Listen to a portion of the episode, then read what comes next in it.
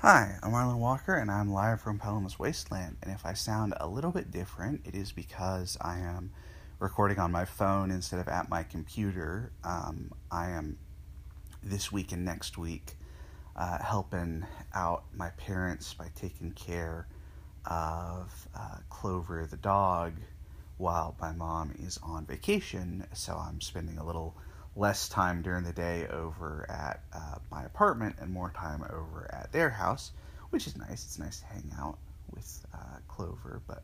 um, it also means that I don't have uh, quite as much time, or rather, I because it's, it's less about the total time and more about the kind of uh, shake up to the schedule that makes it uh, more difficult for me being um, kind of bad at adjusting plans on the fly um, to record sort of the way I would normally record, um, and therefore I am uh, doing this instead. So, um, anyway, that's just to say if I sound a little different, that's all it is. Um, but yeah, I wanted to do an episode talking um, basically about combat in RPGs and a, a couple of ideas that I had sort of around combat in RPGs um, based on a couple of different um, pieces of media that I have uh, been uh, that I that I uh, in in this case a movie and a video game. The the movie is uh, the Last Duel, which is the recent um, Ridley Scott movie starring Matt Damon and Adam Driver and Jodie Comer, um, and I watched that a couple nights ago. And then the the other piece is the video game uh, Sekiro: Shadows Die Twice by From Software, um, and then sort of a couple of kind of related things to all of those that are kind of in the mix, I guess you might say. Um, but those are sort of the two big core pieces. Um, so I think this episode is going to be sort of in two halves, basically, um, not necessarily of equal kind of total time, but sort of to, to talk about the kind of two different pieces of media, essentially, and kind of some ideas that I've had in response to them about sort of RPG combat and, and things to do with RPG combat that I think capture things that I think are really cool in both of those pieces of media. So, anyway, that's sort of what today's episode is going to be about. And uh, yeah, let's get into it. So, let's start with The Last Duel. Um, so, if any, for those of you who do not know, The Last Duel is a, a recent film. It is based on a, uh, history book. That it's one of those classic things that there's kind of the, the real history, but the the specific film is um, adapted from a specific history book. Like a lot of um, sort of historical movies, there's kind of a, a, specific history book that the the adaptation is technically a, a adaptation based on purchasing the rights to adaptation for that book, rather than a sort of general, sort of you know accumulation of new historical uh, understanding for the film. There are some like that. Um, I think I remember um, Sergei Eisenstein's um, Alexander Nevsky is actually based on kind of his own historical research in some ways rather than on like a specific kind of history book. Um, and and particularly, I seem to remember part of the point is that his his use of uh, kind of folk tales and, and sort of folk songs and these sort of popular details of the history of Alexander Nevsky as it appears to sort of the Russian people, um, as opposed to the kind of specific sort of historical record of the the kind of elites of the medieval world that would have written down the historical record. Anyway, um, in a there's probably like a, a Novgorod Chronicle or something like that that has some specific historical records of Alexander Nevsky. Um, anyway, um, so the, the story of the last duel involves the, the titular duel is a duel to the death uh, in judicial combat um, over a a, a rape uh, that a um, Jean Le Carrouges, um, Sir Jean Le Carrouges is a knight, um, and uh, Jacques Legris is a squire. Um, they both start out as squires, but then uh, Jean is knighted later, um, and uh, Jean Le Carrouges, um, while he is away fighting in Scotland, um, comes home and his wife tells him that uh, she has been raped by Jacques Legris. Um, the two men used to be sort of friends and sort of had some level of falling out, and then the ideas sort of tried to make up with each other, and then this happens. And um, part of the difficulty is that um, Jean Le Carrouges and Jacques Legris are both um, vassals of the same lord, and so uh, and and Jacques is is much higher esteemed in the Lord's opinion, and that therefore Jean recognizes that he's not likely to get any particular um, justice from going to his direct feudal lord, and so he ends up escalating to the king and basically um, invoking a right to um, trial by combat to the death. Um, and then the, there's the duel between these two men. Um, the the film is interesting. It's sort of divided into uh, uh, several parts. I, I, say sort of. It, it is divided into several parts. There's kind of three kind of main parts of of story, each of which tells the the sort of story of the kind of events that lead up to the duel from the perspective of one of the three main characters. Um, so the first section is Jean Le Carrouge's version of what happened, um, and then the second is Jacques Legris's version of what happened, and then the third is um, Marguerite, uh, Jean's wife, um, telling her story of what happened. Um, and there's some interesting things there. There are a number of sequences where it's the you know clearly the same events being told in a slightly different way um, that is uh, you know designed to to sort of get at this idea of the sort of different versions of the story according to these different characters um, you know different sort of bits and pieces that are told in slightly different ways, slightly slightly different details, even if sort of some of the kind of main elements of the the event are the same. That there are sort of you know different bits and pieces, um, and then there's a sort of prologue that kind of sets up the the duel, and then uh, sort of an epilogue almost that is the duel itself, if that makes sense. Kind of after all of the stories have been told, it sort of talks about kind of what happens, although it's also sort of a part of Marguerite's story, the, the duel itself. Um, it's kind of an interesting way that it sort of, and I, I think that's by design, that there's a sense of the way in which Marguerite's story we are meant to understand is, if not kind of the absolute truth, is at the very least the most truthful, and that therefore once we kind of we sort of move directly from Marguerite's story into kind of verifiable history because of that, because there's a, a greater connection between Marguerite's story and verifiable history, right? Um, so, um, but I thought the movie was quite good. It is uh, pretty brutal at times. Um, there's a couple of you know battle scenes, and there's the duel itself, which is is pretty rough. Um, but in particular, there's um, the the two versions on screen of uh, Jacques Legris um, and his uh, action, what he describes as a uh, love affair, and what Marguerite describes as a rape with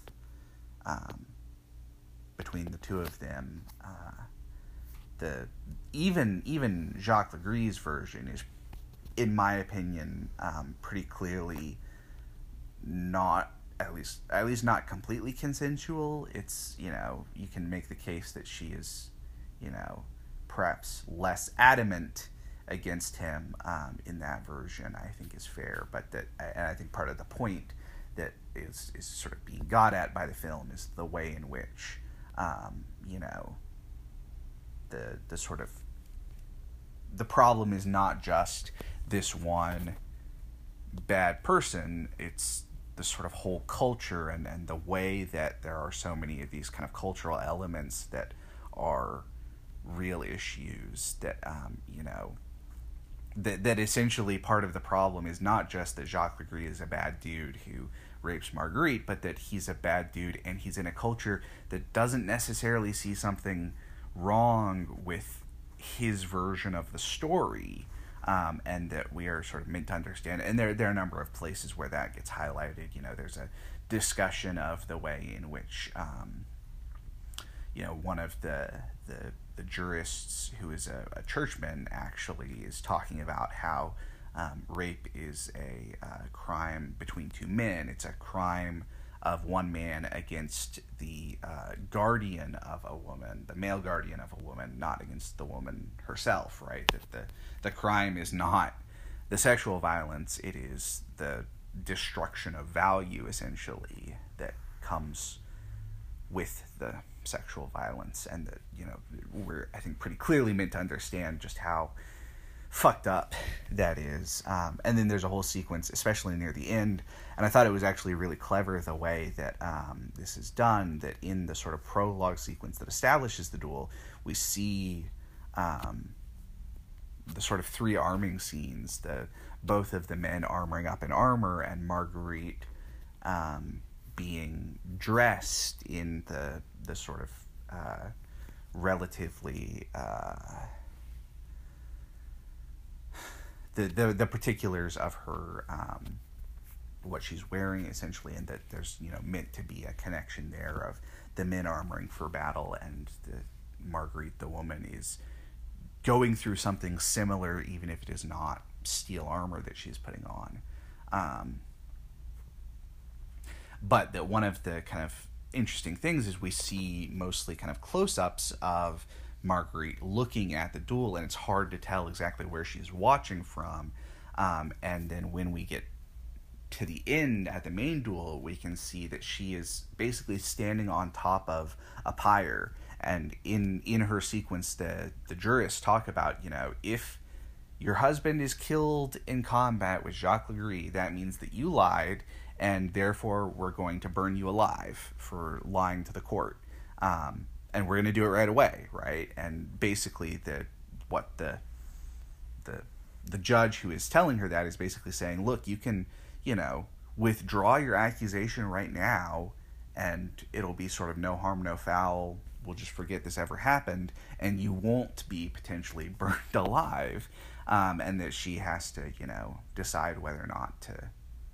to stand on her um, belief, her accusation, or to um, you know, basically give up her search for justice. And, and the point, of course, there being the, the way in which the culture is really committed to um, coercion against uh, women who bring up accusations of rape against men, especially powerful men. Um, that is, you know, also incredibly fucked up. But that, that once we get to the kind of main sequence of the duel itself, we can see that she's standing on basically a platform that is essentially a pyre, and there's like, you know, burning braziers next to her, where it's like, okay, so she's you know chained to the pyre, and if her husband gets killed, they're to do it right now, um, which was, uh, you know, a, a well crafted kind of startling um, reveal, essentially that is like a lot of really good reveals, not entirely kind of unexpected, but is, um, you know, there's sort of a, a, way in which we kind of get the last bit of, of detail that lets us kind of fully understand what we've been seeing all along um, that I thought was well done. Um, anyway, so I thought it was a good movie, worth watching, um, in my opinion, although not for the faint of heart. I guess I would say that there's some, you know, pretty brutal stuff in the film um,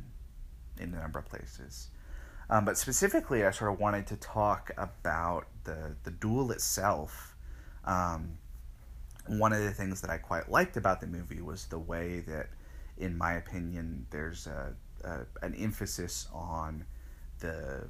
realistic combat, um, not just in the sense of kind of gritty combat like you might see in something like Game of Thrones, but realistic as in conforming to the reality of what combat in those conditions would be like historically. Um, you know, the comparison with Game of Thrones, I think, is obvious. I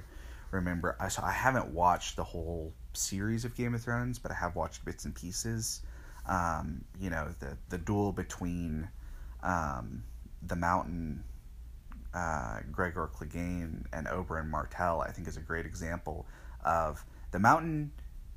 Like he's clearly right. He's uh, I don't remember the actor's name, uh,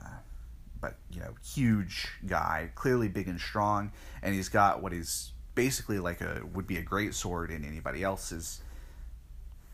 uh, hands, but is sort of closer to a, a sort of bastard sword or a long sword in his hand. But he only uses his right hand on the sword and his left hand is just empty when he strikes. Like he will swing with his right hand on the sword and his left hand just clenched in a fist by his side basically. And it's like, okay, so like I get that we're meant to understand that this guy is big and strong, but if you know anything, and even if you're just paying attention to the combat, right, you should realize that it looks fucking stupid, right? Like, why not put both hands on the sword hilt and have essentially two arms worth of, of strength and control. And especially, I think one of the, the big points is the way in which when you have two points of grip on the, the hilt of a sword, you can use your uh, higher hand, traditionally your right hand, if you're right handed, for kind of control and as the fulcrum point, and your left hand for power. And what it means is that you're not just getting more power from both hands, but from sort of the mechanical advantage of essentially being able to twist the sword in your hands as you strike so that it's it's sort of twisting around the the point of your right hand grip using the left hand grip as the the lever essentially to to speed the blade. Um anyway the point being that it looks completely ridiculous if you're you know paying attention to the the action basically, and that um, you know the the last duel is not like that. It is meant to capture a, a, much more realistic sense of what combat is like in those conditions, and, and in particular the way in which you know if you have a, a long sword and are fighting against somebody in um, plate armor, you know, full harness of the period, you can you know whack at them all day, and the person who dies in combat is going to die because of heat stroke and a heart attack, not because you've actually chopped through the armor, right? There are ways to get through plate armor, but it's not by, you know, the sort of, you know, baseball batting stance style fighting that we see in a lot of um, medieval films. Um, and, and the movie, I think, has a good kind of movement in that that um, the the duel takes place in a couple of stages, um, and uh, I was when watching reminded very much of um, the way that Codex Martialis structures melee combat. Um, in Codex Martialis, there are sort of three melee ranges, for lack of a better term, and they all of them. The idea is are positions where you can you know hit somebody with a weapon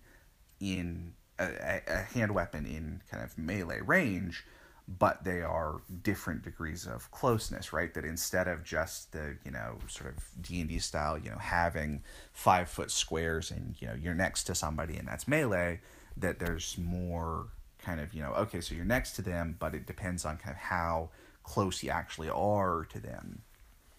In codex martialis the three um, reach designations are onset and melee and grapple. Um, onset is basically at the maximum reach of the, the weaponry that is involved. So it's like if you've got a spear, that you're at the kind of full reach of the spear. Melee is at sort of optimum range for hand weapons, essentially. So it's more like you know, you don't have to lunge to hit him with your sword. You can do kind of, you know, more of the sort of, you know, slashing with the edge type thing. And then grapple is, you know, up in close and wrestling and a lot of the weapons that are useful at longer reaches, of course, are too large to use as effectively in grapple range unless you do some kind of, um, you know, tricks with them you know, striking with the pommel of the sword instead of with the blade because the pommel is heavy and so it's a good sort of bludgeon, but it's not necessarily as useful um, at the sort of longer reach because you can't actually hit them with the, the pommel. Um, anyway, so I, uh, I quite enjoyed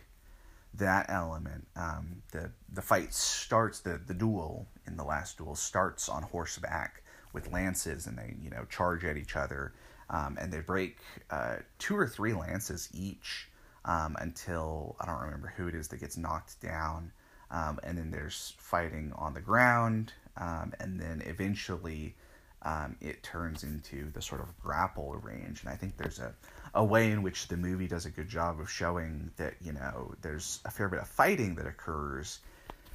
at kind of longer reach, but that the real kind of killing mostly happens very, very up close, right? That a lot of times what you're sort of doing in the kind of longer reaches when you're fighting somebody who is in this, you know, very, very protective armor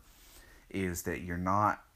really trying to, to kill them so much as to set up for a killing blow, um, which I think is a really interesting thing. Um, there's a fair bit of you know smacking each other around and trying to you know not even necessarily trying to do kind of debilitating damage even but just to sort of set up for a uh, a better kind of killing blow. Um, and that the, the actual killing happens basically very very up close in kind of grapple range with a dagger rather than at this sort of you know extended reach with the lances or with the swords. Not that you couldn't kill somebody with a lance, obviously you could, but that, you know, more likely what you do is that even in a sort of successful lance charge, what happens is that you just knock them off their horse without necessarily um, killing them, and that when they're sort of on the ground stunned, they're a relatively easy target to to come over to and you know finish off with your dagger that can actually punch through the armor or find one of the the sort of joins in the armor and um, you know hit the the the fleshy parts underneath the solid armor. Um, anyway, so I quite enjoyed that element of of the film and the sort of progress of the duel. Um, and I thought about how you might do that in RPGs. Um, obviously, in something like Codex Martialis, you already have a structure that sort of is built around that. Um, Codex Martialis, in particular, I think has some kind of cool elements that factor into that, especially the um, effectiveness of armor means that you can't really just kind of whale through armor. Um, armor is very, very effective in Codex Martialis, as it was sort of historically, if you don't behave in a way that is designed to sort of deal with the armor, if that makes sense. That there are things you can do to get around the armor. So in Codex Martialis, you can take an attack penalty to basically try to hit somewhere that is not as effectively or not armored at all, um, and thereby, you know, potentially uh, you know, maybe they've got like a, a chainmail vest on, and you know, chainmail is pretty hard to get through, even with a weapon that is designed to punch through chainmail. Um, but if their arms are uncovered, you can just strike at their arms, right? Um, and Codex Martialis handles this in a way that I think is uh, uh, really well done. It's it's abstract enough to be very very quick without um, kind of getting into all of the sort of gritty pieces um, and it does some some interesting stuff there. Uh, the the various Riddle of Steel games also have some of this that you can target specific locations on the enemy to uh, strike at. Um, and and both of them have other kind of interesting things you can do to sort of set up the killing blow. Um, in particular, in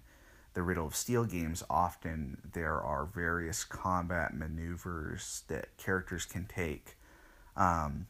that do not necessarily result in kind of, you know, uh, killing damage, but that make it more difficult for the enemy to effectively, uh,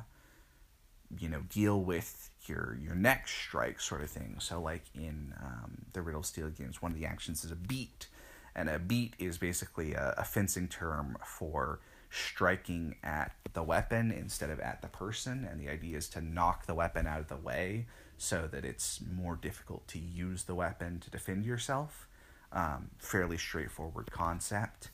Um,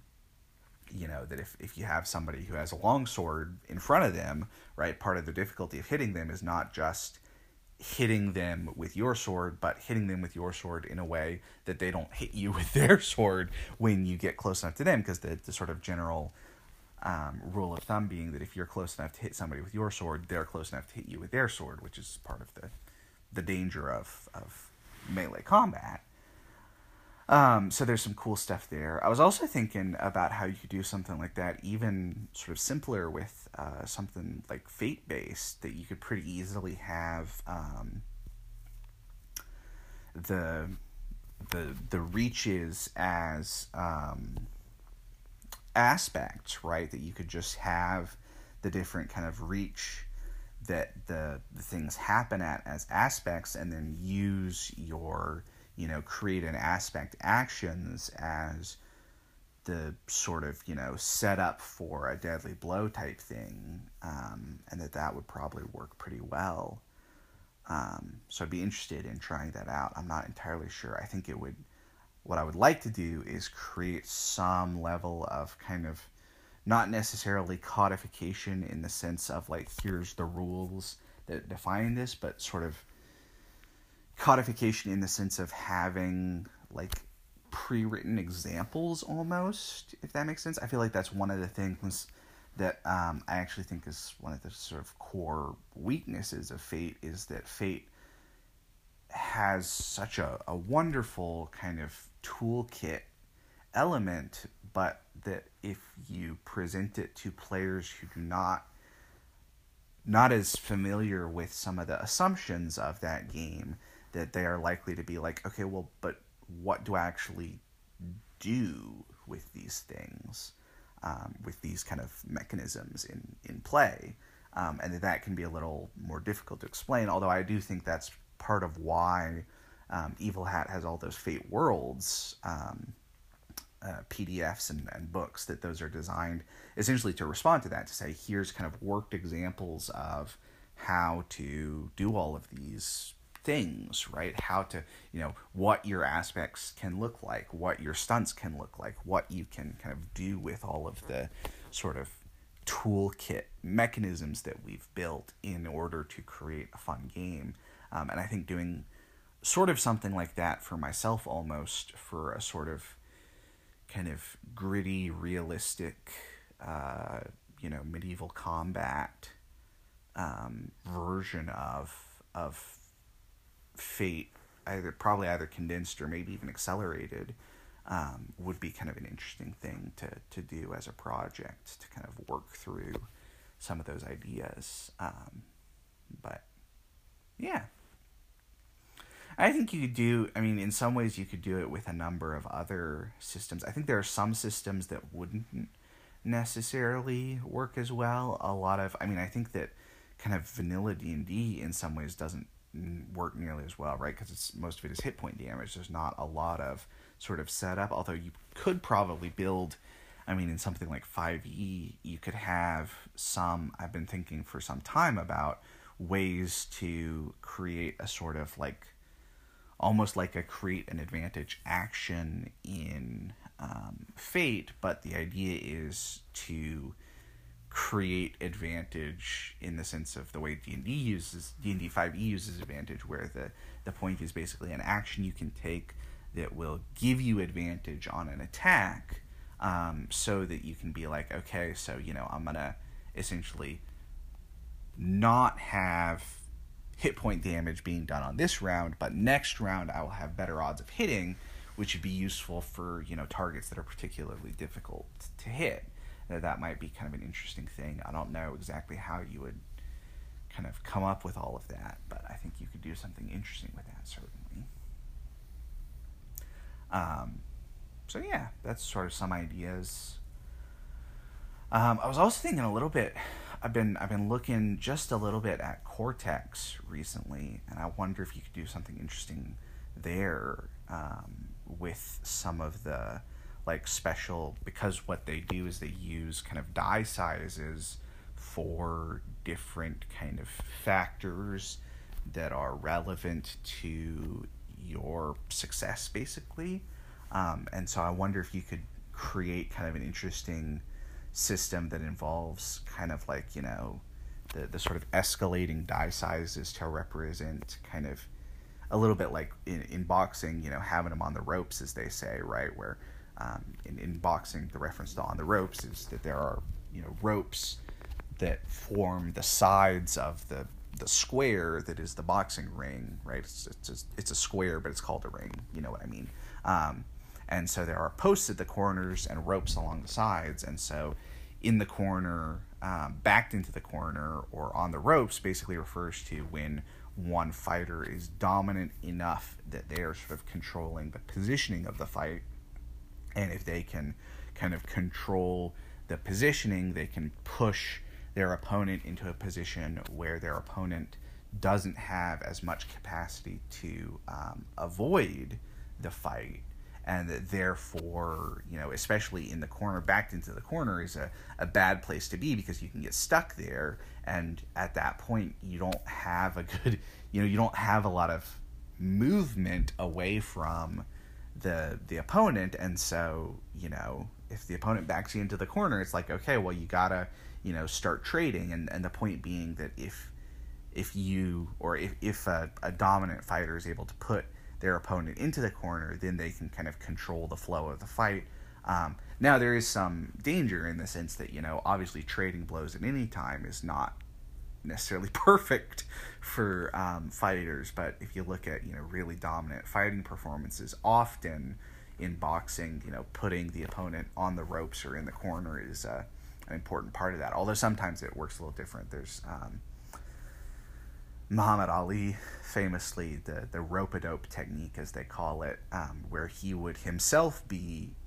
on the ropes essentially and basically fighting from the ropes, as they say, um, and and most famously against uh, George Foreman, I think. Um, that he was able to kind of control the fight from a non-dominant position and continue to do meaningful damage. Um, in particular, in that fight, I remember when watching it that one of the things that would happen is that George Foreman would, you know, throw a jab at um, Ali's head, and Ali would slip the punch and then like tag him twice before Foreman could, you know, even just get his fist all the way back into position. Um, and the, the point being that you know it looks like a non-dominant position and a lot of the people watching thought that ali was in serious trouble because he was on the ropes and so didn't have as much room to maneuver um, but that of course he, he won the fight because he was able to sort of control the fight even from that non-dominant position um, and so there's probably some interesting stuff you could do there but i don't I wonder how you could kind of bring bring that into play really effectively. Um, seems like that would be kind of cool. It also, speaking of boxing, um, there's a game that I've talked about some on here by Two Hour War Games called Friday Night Fights that I quite like. That is a, a boxing game essentially. It's uh, it's it's basically a dice rolling game. It's not really an RPG in the sense that there are very few decisions to make. There are a couple um, because you have a sort of meta currency that you can use to make decisions at times. Um, but for the most part, it's a game that involves um, just sort of rolling dice and seeing what happens. Um, but one of the cool things I think in that game is that you have a a boxing stat, which is basically your character's kind of technical ability at boxing, and then you have some other stats, and often your dice pool for an action or things like that is based on the sum of your boxing stat and your kind of other relevant stat, um, quickness or ferocity or things like that. And then there will be traits that modify things from there. Um, but part of the idea that I think is really cool is that as a character, as a, a, a fighter um, takes hits during the action, they will lose temporarily lose boxing dice, um, and they can regain them on the rests in between rounds. Um, but it sort of depends on there's a sort of flow back and forth, um, and I think it's cool because it's something that we don't see in a lot of RPGs where your kind of ability to fight is reduced by getting hit during the fight. Um, but I think there's a, a, fair bit of sort of realism to that. Um, it is kind of it does get into the sort of death spiral element that uh, a lot of people obviously don't like. Um, but I think there is something there that you could do of the way that you know the idea being that you know if you're getting you know tagged a lot and knocked around and you know in the way that you know even with a, a solid helmet on a, a fighter can get um, you know kind of get their bell rung for lack of a better term get get sort of stunned and, and groggy and worn out from the fight. And that that's uh, you know a sort of way to set up for a more devastating um, conclusion essentially right? And i think that's sort of what i'm getting at is the idea of sort of the the sort of preliminary the sort of first set of phases of combat as set up for the kind of finale of a combat rather than having kind of the whole combat feel kind of like the same stuff the way that in D&D I feel like sometimes you get into that sense of like okay so you know roll to hit roll damage and that's sort of all you do over the course of the entire combat and there's you know fictional things that are changing but there's not really that sense of like you know okay I'm spending kind of the first half of the combat sort of building up my resources and kind of trying to control the fight so that for the second half I can kind of go in for the kill. Um, which is something that the, the, sort of second thing I'm going to talk about is a lot about. Uh, Sekiro Shadows Die Twice does a lot of stuff with that sort of concept. So I think I'm going to talk about that next. All right, I am back. Um, actually, several hours later um, I had some stuff to take care of and got sidetracked and, you know, all of that sort of stuff. But um, I'm ready to record some more, so I'm back. Um, and I thought I would talk a little bit about um, Sekiro Shadows Die Twice, which is a game from From Software, is the, the name of the developer who are particularly famous for the uh, Dark Souls series, and then a number of, of kind of other games that are um, have some similarity. Often, that's sort of how they're they're interpreted. Um, sort of Soulsborne series is what sometimes call it. People call it. Um, there was, I know there was one. I think there was a game that they made before Demon's Souls, but Demon's Souls was the first of their games that I heard of, and then there was the first Dark Souls, and there's Dark Souls 2 and 3, and then there's also Bloodborne and Sekiro, and now Elden Ring, which is the, the newest of their games. Um, and that was out of order in terms of the release um, releases of those games. And, and Demon Souls also got a uh, remaster for the PS5 um, that apparently changed not a whole lot of mechanical stuff, but some mechanical stuff. Um, so anyway, um, and then yeah, that's the the sort of set of games. Um, and there are a number of kind of elements that are uh, fairly consistent between a number of the games, although there tend to be kind of slight differences. Um, one of the big pieces being the sort of expectation of player character death um, that often is not a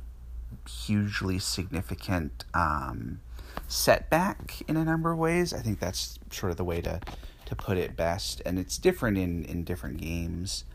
Um,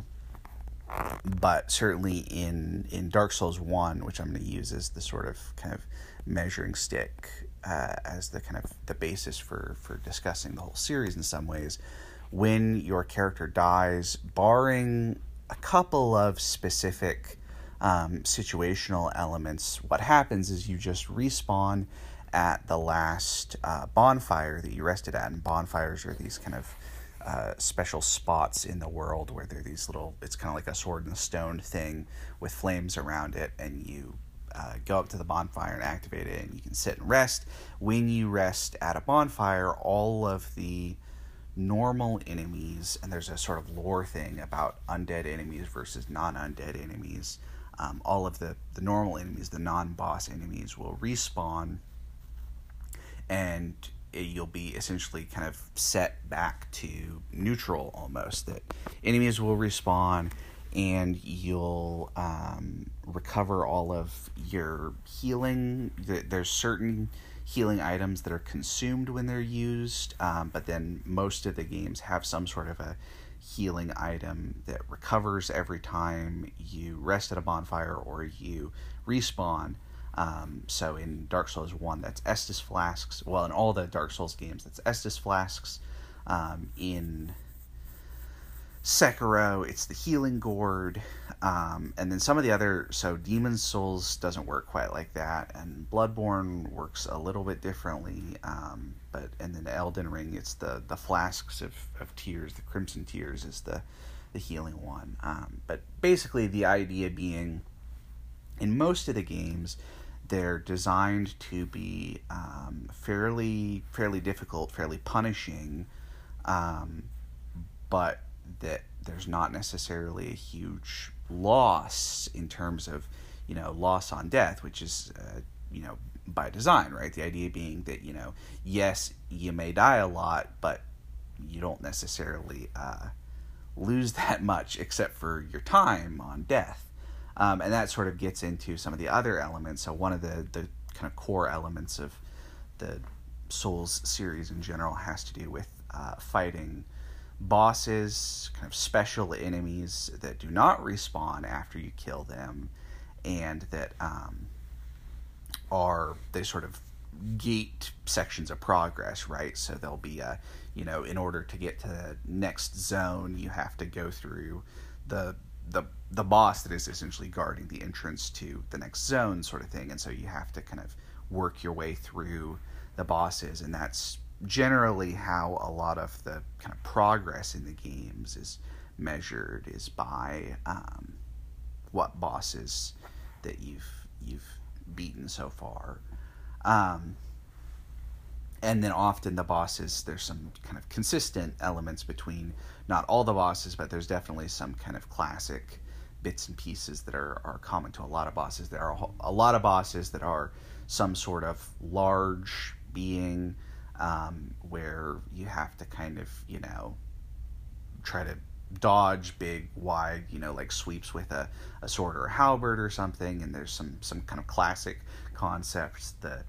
the stab their ankles concept as it sometimes gets called where the idea is that the, the boss is like a, a, big monster and you have to kind of get up close next to him and stab at their ankles and just you know dodge at the right times to avoid their hits because their hits are really tough um, is kind of a classic one um, and there's some other elements that are are not necessarily totally unique to the Souls series but sort of the combination of them is part of the um, uniqueness. And, and Sekiro moves away from some of those. Um, in particular, one of the things that the Dark Souls, Dark Souls itself does, and the, the other Dark Souls games, many of them have elements of, is a lot of um, kind of indirect story and world explanation.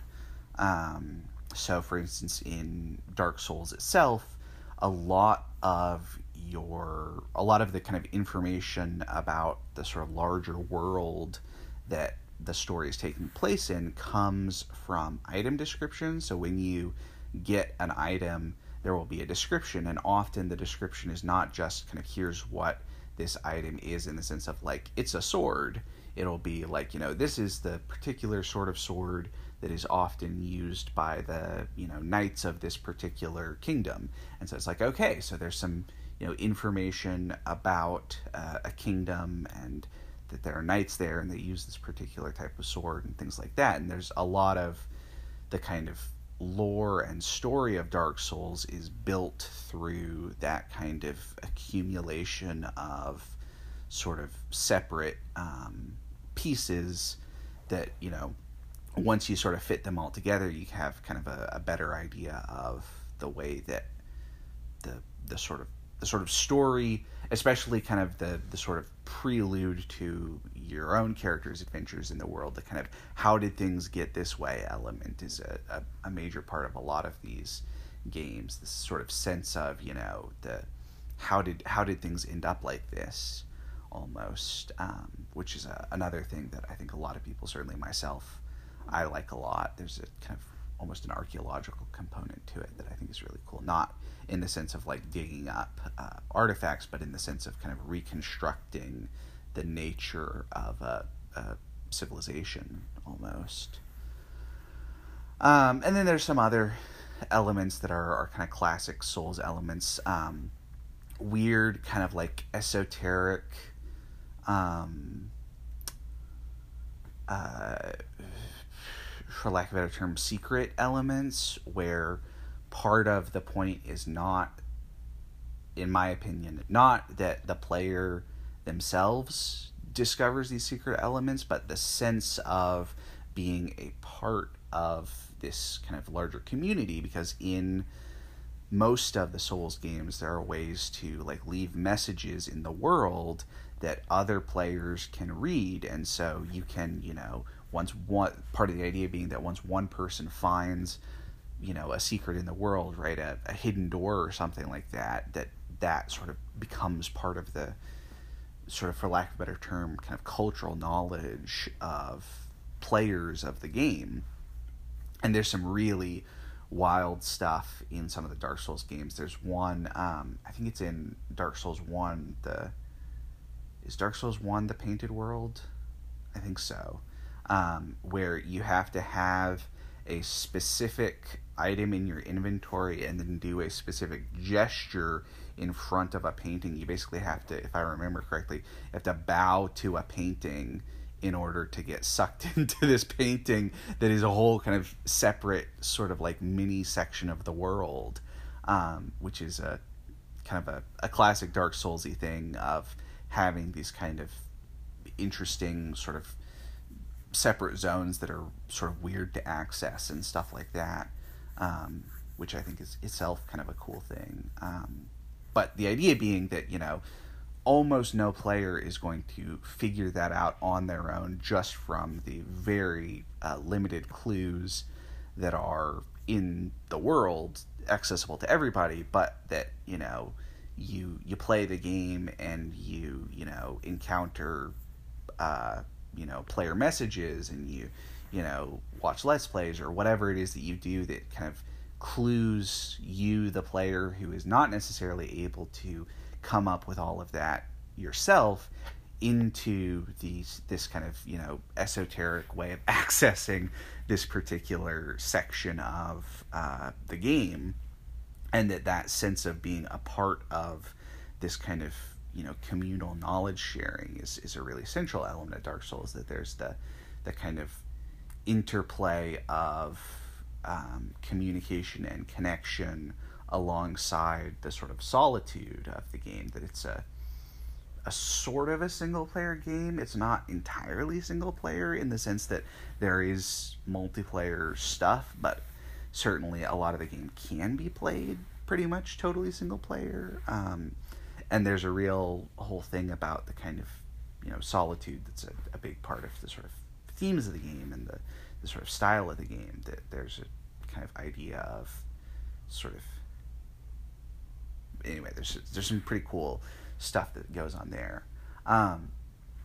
anyway and i so i've not played all of the from software games um, i don't own i had a playstation 2 when i was a kid but i haven't owned uh, any consoles since. I don't think. I think I've just been a, a PC gamer ever since. So I I have played Dark Souls 1, um, the Prepare to Die edition on PC, and Dark Souls 2, Scholar the First Sin, and Dark Souls 3, the whatever, the gold edition or whatever it is with all of the DLC, um, and Sekiro, but I've not played, and now I've, I've started Sekiro, but I've not played Demon's Souls, either original or remastered, or Bloodborne, um, or Elden Ring, although all of them I've, you know, seen footage from them and watched, you know, Let's Play stuff about them, so I know a little bit about them, but I haven't kind of played them myself. Um, but I wanted to talk a little bit about some of the things that Sekiro does that are a little bit different than some of the kind of standard formula elements of the Souls games, I guess you might say. Um, and in particular, the the big thing that I wanted to talk about is the the posture and death blow system. So the way that Sekiro works, um, entities in the game have two different um, values that sort of cover um, health, for lack of a better term. Um, you have vitality, which is your kind of standard health, but you also have posture, and posture is sort of like a a stun meter, if that makes sense, as it fills up. Um, there are certain factors that will cause posture to basically when uh, your character blocks an attack against them, or an enemy blocks an attack against you, or a number of different conditions, the posture bar will start to fill up, and then as time goes on, the posture bar will um, shrink over time. That you you recover posture over time, but obviously, if you're you know in the middle of the fight, you might be gaining posture a lot faster than you're recovering it based on the time. Um, and then the idea is there's some kind of cool stuff that happens when posture when the posture bar fills up. Um, so for your character, what happens is basically that um, when your posture bar is full, you cannot actually um, block kind of automatically anymore. You can still deflect, which is a, a timed parry essentially that you you sort of parry at the perfect moment. Um, at least in some situ- I think in some situation you can. I don't remember if you can always. I don't know. I haven't had my posture broken very much in the game so far, but I'm only you know two and a half hours in, um, maybe three. So, um, but there's some stuff you can do to kind of recover. You can sort of you know uh, dodge away to try to you know get some some space to recover your posture back. Um, enemies, when their posture bar fills up, they will have a red dot appear on them, and that means that you can trigger a death blow on them, which a death blow is basically a special type of attack that um, allows you to instantly get rid of all of their remaining vitality. Now, that isn't necessarily always an instant kill because certain enemies will have the equivalent of multiple vitality bars, require multiple death blows um, in order to take down. But for basic enemies, that's enough to be like, you know, trigger the death blow, and there's a, a special animation. And the idea is that you're sort of, you know, knocking you're you know you're in a fight with an enemy and you're you know striking and deflecting and parrying and all that sort of stuff until you've kind of created an opening for a finisher sort of thing. Um, and what I what I really like about this system, there are a number of things that I am I'm really enjoying about Sekiro, and that I I figured that I would enjoy having watched some stuff about it, but that it's it's nice to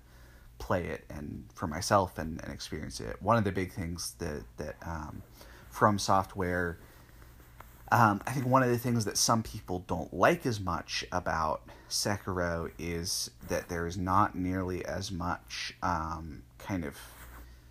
play whatever character you want to play element in Sekiro. In in Dark Souls, one of the things is that there's a number of different types of equipment that you can use, and the equipment that you're using basically defines like what animations that your character uses in combat. Um, and and things like that. So a lot of playstyle is defined by the specific equipment that you as the player choose to use as your character and then also you can um, upgrade your character's uh, raw attributes essentially right? More strength for more damage or more vitality for more health all of that sort of stuff. Um, and so often there's a sort of interplay in the the dark souls games of like you know okay so i'm gonna you know upgrade my strength to 20 so that i can use the great sword great sword without any penalties. And then i'm gonna you know get some titanite so i can upgrade the great sword and then kind of go back and forth and you know this sort of advancement through the game that is um,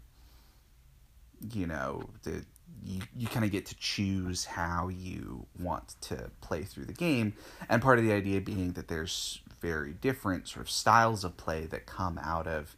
different combinations of things right? So you could uh, you know be a, a, a giga chad and use like a great big you know like uh, Havel's uh, club that's made from a dragon tooth and just smack enemies, or you could be a filthy dex user and get uh, you know like the Balder side sword and just dodge all the time and you know be a lot less cool. Anyway, um, but the idea being, and then there's also like you know magic, and so there's there's spells and miracles and it's basically uh, you know arcane magic versus clerical magic, and then there's a number of different um,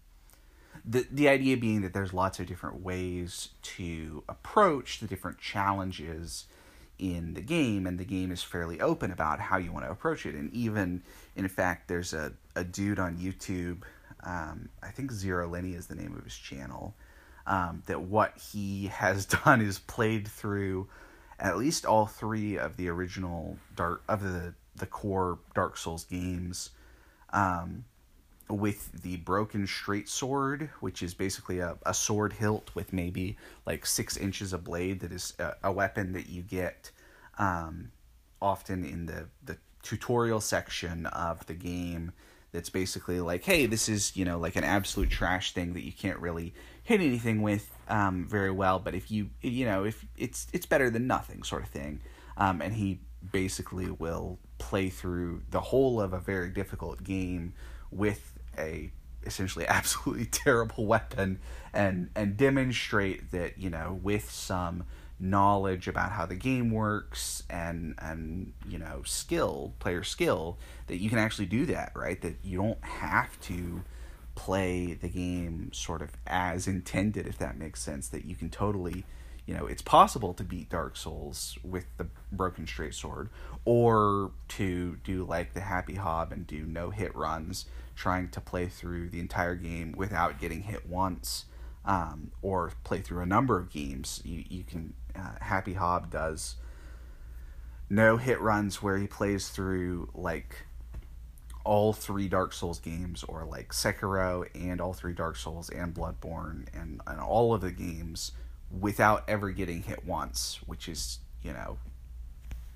kind of unbelievable in some ways, but also is I think a real testament to the way that you know the for instance the the difficulty of the Dark Souls series is definitely not um, random, right? That it's not just like you know oh you rolled a, a nat one on your d twenty and so you die sort of thing. That it's it's deliberate, right? And and as a result that if you you know pay very close attention to the way things work in the game you can sort of you know manipulate the the mechanisms that are in the game in order to succeed even in ways that weren't necessarily kind of how the the designers might have expected you to beat the game um, which is i think a, a cool concept. Anyway sekiro is it has some of that but it definitely has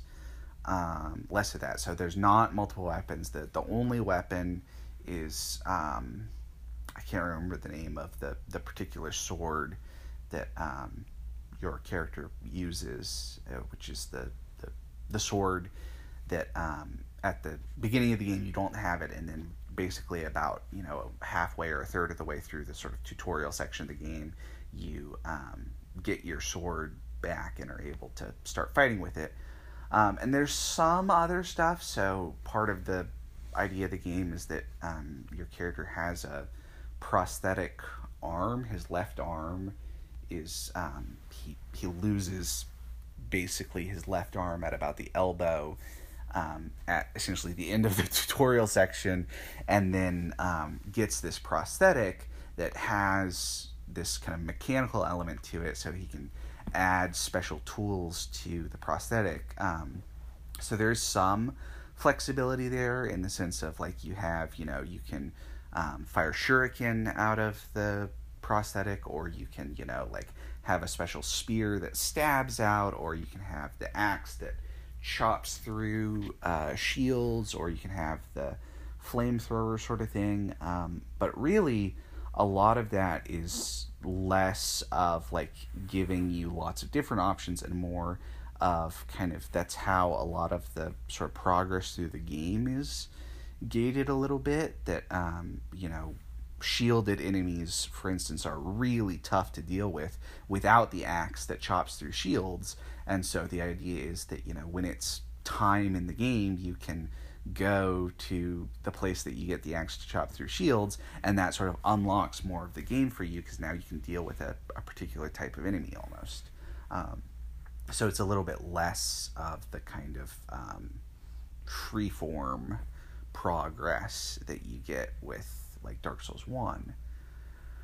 Um, and you only have the one weapon, and I think there's I think they added a DLC with a couple of like cosmetic costumes, but you can't like choose different types of armor for different stats and stuff. Um, and there's more kind of like platforming style stuff. Like you have to, you know, jump between different spots, and you have a essentially a grappling hook that you can use to uh, do these kind of Batman style grapple up to up out of danger or between different spots on the map and things like that, um, which is really cool, I think. But it's definitely a little different than, um, I think, in particular, a number of the people who basically just wanted more Dark Souls um,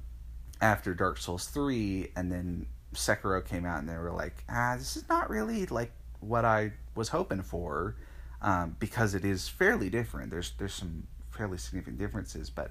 in particular, the, the combat difference, I think, is one of the big things because posture regenerates for both you and for enemies, and posture damage is not vitality damage. Now, you can do vitality damage without totally breaking down an enemy's posture, um, and there's some enemies where that's useful because uh, there's a, a thing the game actually at one point tells you, hey, uh, you know, you or enemies when they're at lower vitality out of their maximum, their posture will regenerate slower. And so if an enemy is really tough to break their posture, you might try to, you know, do a little bit of damage to their health first so that their posture will regenerate slower so that you can break their posture so that you can finish them off with a death blow sort of thing. Um, but the the point that I'm really getting at is one of the things that I think is really really cool about the game is the way in which um, this posture regeneration system really ends up, in my opinion, sort of prioritizing a style of play that is fairly kind of um, push your luck ish almost. There's a I have been feeling like there's a number of sequences where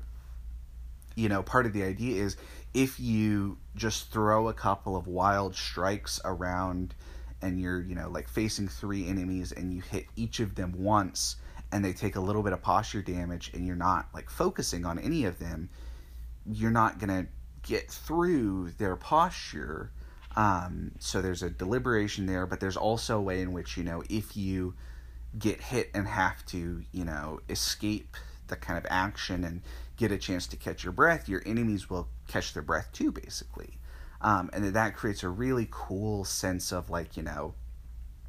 you, at least I, when playing, want to kind of get in there and sort of, you know, trade with the enemy until I can, you know, do the death blow to finish him because that's how you actually defeat enemies mostly. Um, and so there's a great I think in Dark Souls, um,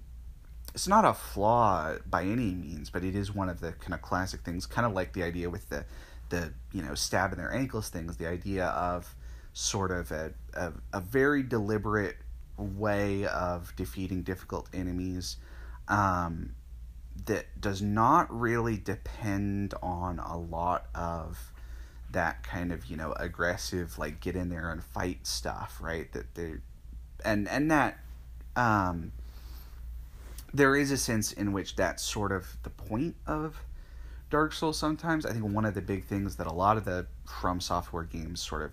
are getting at is basically the value of kind of patience and deliberate play that very often, you know, if you, you know, the first time you fight a boss, you might not know much of anything about what they do. But, you know, after you've died to a boss a couple of times, you've probably seen a number of their animations in their move set, a number of their kind of things that they do, and are kind of formulating a plan to deal with the boss. And the reason that you die often in Dark Souls is basically that you know you get greedy and say oh i could you know get two hits in here even though you know i thought i only had time for one but i'm going to go for two this time and you know the second hit just takes too long and the boss is able to turn and smack you and, and punish you for greed basically. Um, and the the sort of point of that being that that you know in my opinion actually um, none of the souls games in my opinion are particularly hard if you are willing to pay attention and be very deliberate about your play. That I think that's the big thing. There are some places where that's not quite enough, especially um, some of the games. Well, most of the games will have, you know, at least one or two bosses that are, um, you know, not like you know big lumbering monsters, but are like a lot faster. In particular, is one of the things.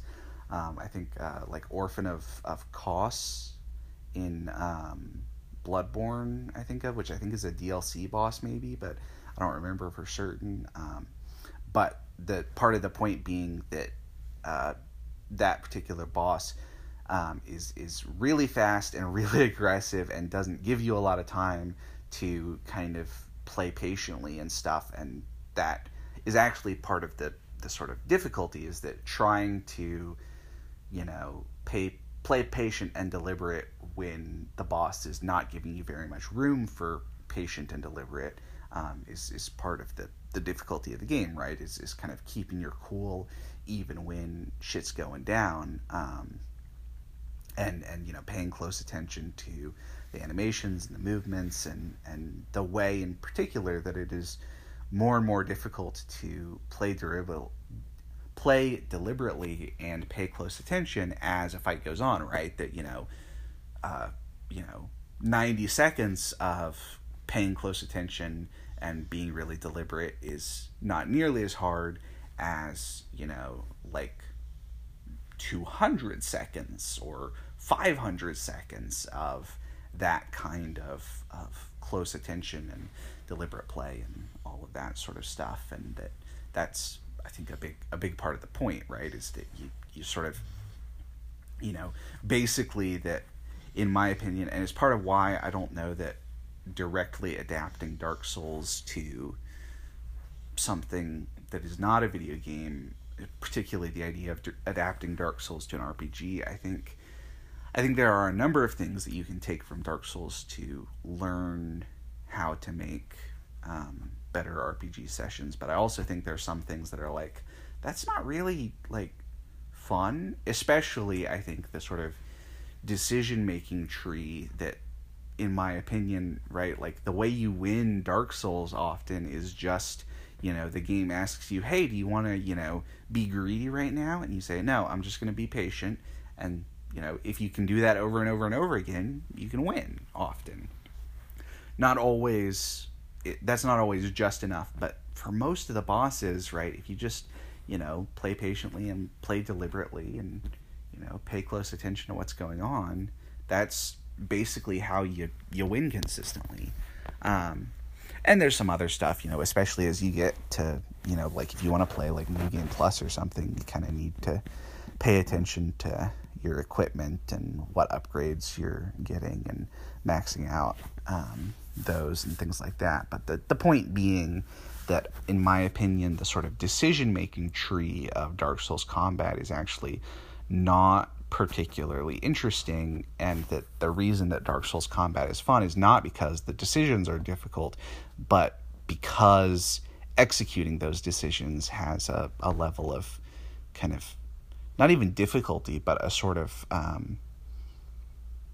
the sort of for lack of a better term, kind of you know the the angel and the devil on your shoulders type thing, right? That your your conscience is saying just you know just be patient, and the you know the devil on your shoulder is saying no you can get you can get another one in here. Boss is so low you can totally get one more hit in right here, and that that's you know that's the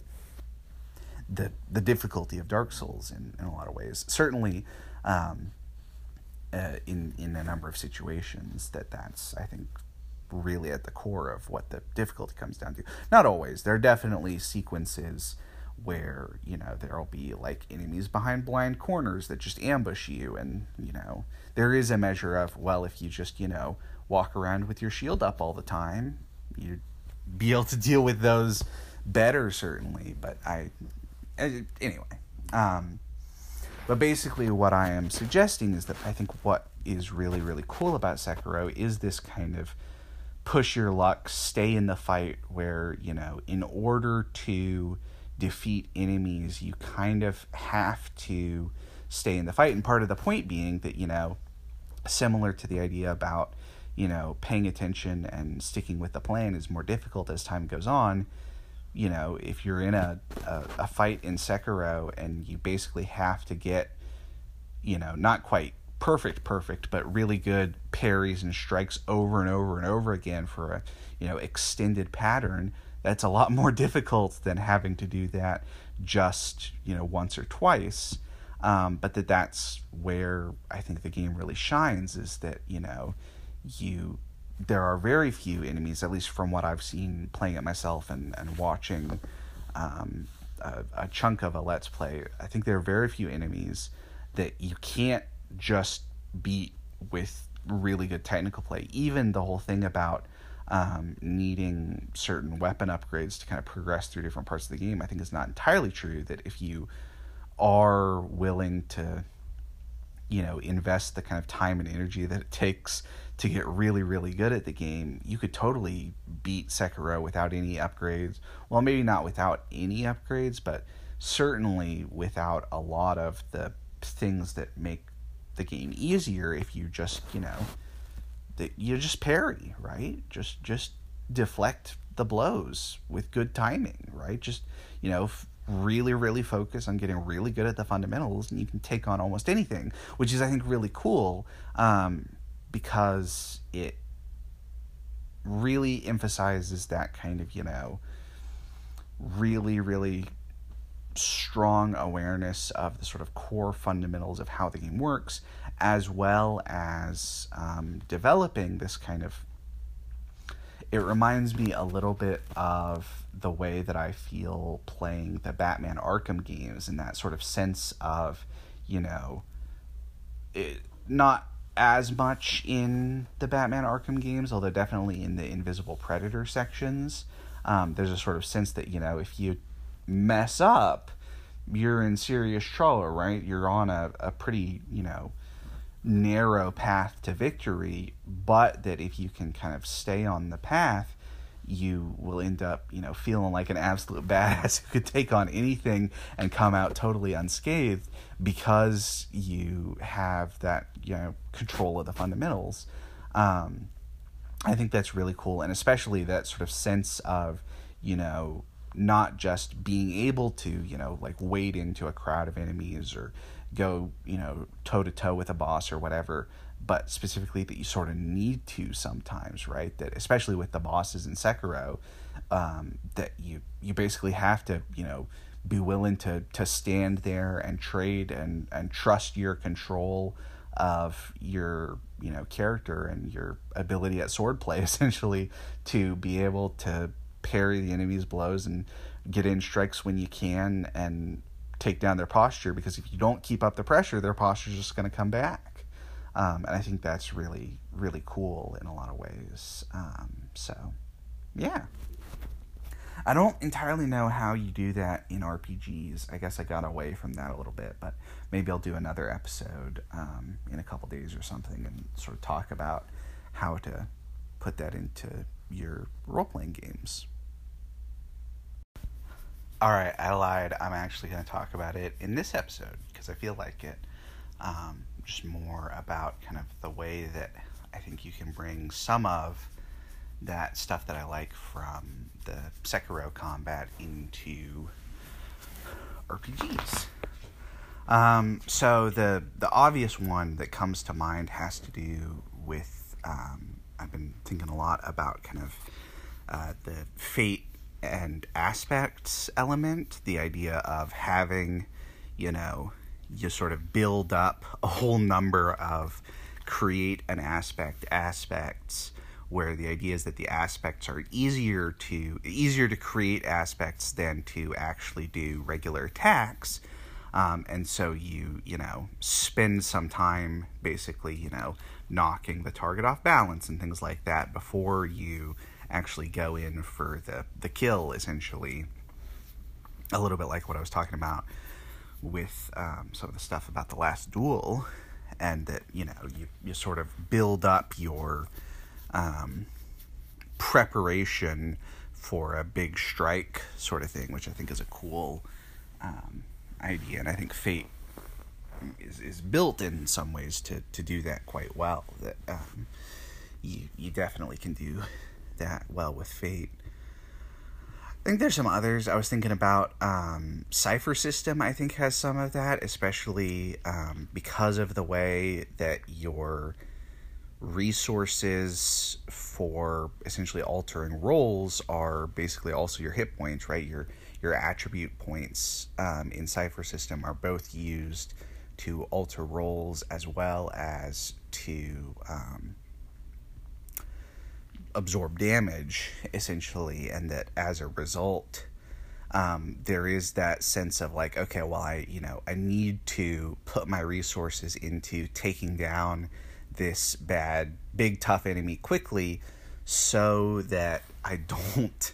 keep taking damage from the big, tough enemy because if I keep taking damage, I'm not going to have the resources to actually beat him. I think that's a, a cool thing, right? That sense of like, okay, so I need to need to make it happen quickly before I get kind of drained of my resources too much so that I can't actually um, do the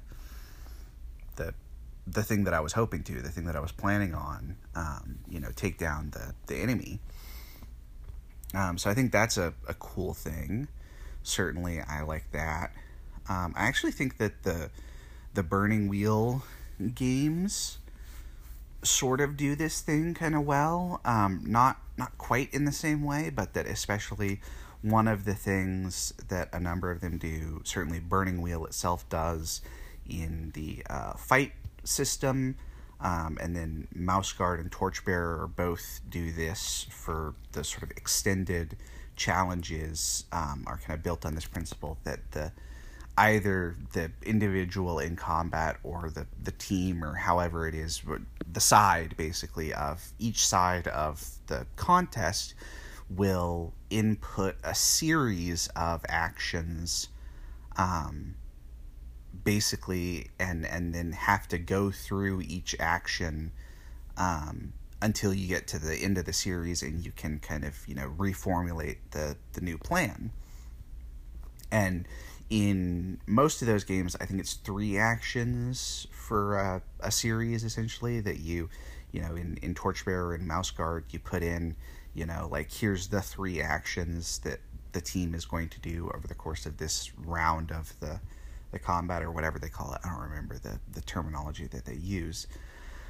Um, but part of the idea of that is it means one of the ways in which that kind of system works is that uh, often the different actions will have um, fairly clear kind of counters, if that makes sense. That, you know, this type of action is pretty much totally countered by this type of action but is you know really effective against this other type of action, right? A sort of rock paper scissors kind of thing almost, right? The idea of you know scissors is defeated by rock but beats paper, paper beats uh, rock but is defeated by scissors, that sort of thing. Um, and as with you know rock paper scissors, the idea being that the the most dangerous position for any given side to be in is the position in which their actions are predictable, right? That you know even a, a very you know stat powerful character or enemy or whoever else can be overcome if their particular actions that they're going to take in one of these conflicts. Um, if you can predict what those actions are, you can choose the actions for your side that will pretty solidly counter those actions. And the the point being that you know even if they have,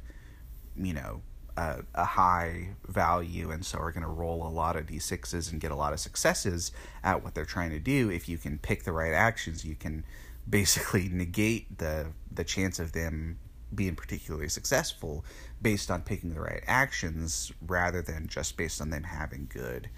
um, attributes or, or, skills or whatever. Um, and the the point being there that you know similar to it's a little bit different, um, but the idea being that, you know, being in a position where you kind of have to behave in a particular way is what's dangerous. Um, and especially, I think that gets into in fighting when your side has, you know, taken some hits, has been roughed up a little bit, that, um, you know, you, you kind of have to weigh the decision making of do we retreat now and try to get away when that's what the enemy expects us to do? Um, or do we stay in the fight and try to take advantage of the fact that they expect us to retreat um, and you know that we can you know sort of potentially counter their um, attempt to take advantage of us pulling back with some well-timed uh, sort of counter strikes almost and that that will you know be very effective right and that that i think gets into a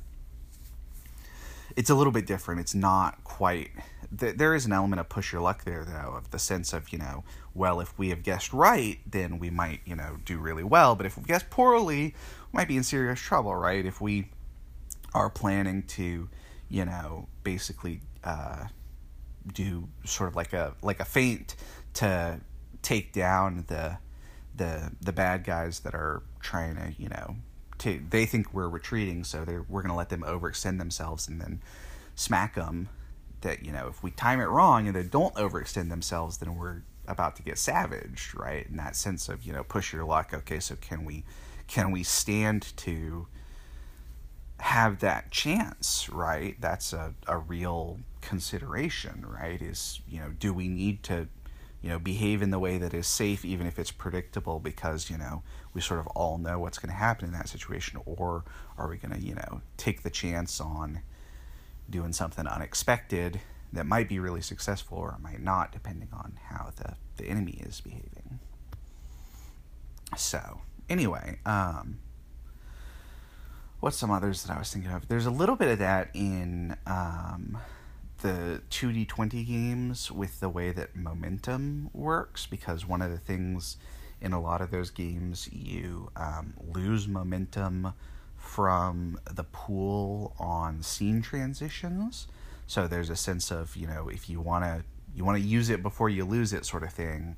Um, it, the different games work a little differently, but I remember in Conan you lose one momentum from the pool, and the pool can have a maximum of six. Um, so you go from six to five or five to four, or, you know, how that works um, when you transition scenes. And so you kind of want to, you know, do everything that's relevant to the scene that you might use momentum for, and then move on to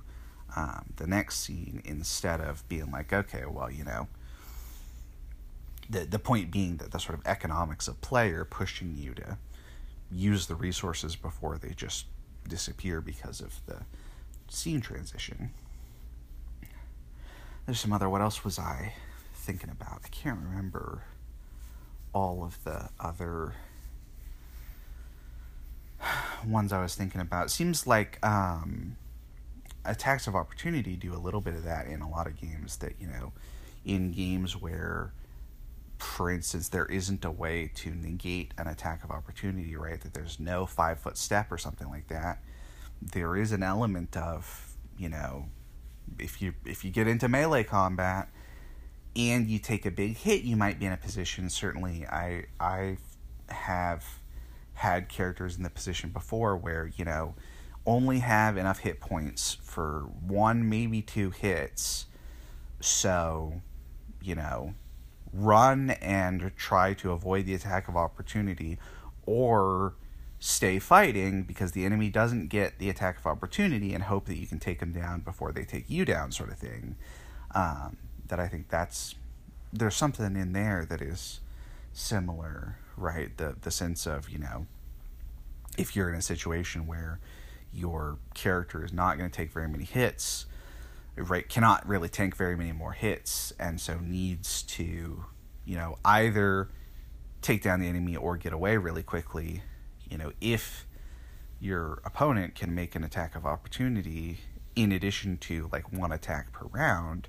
that it may be pretty significant of you know two attacks versus one attack depending on how the timing works out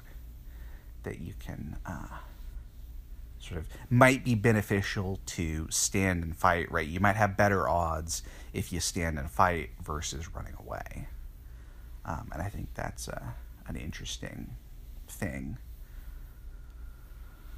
um so yeah you know where else was i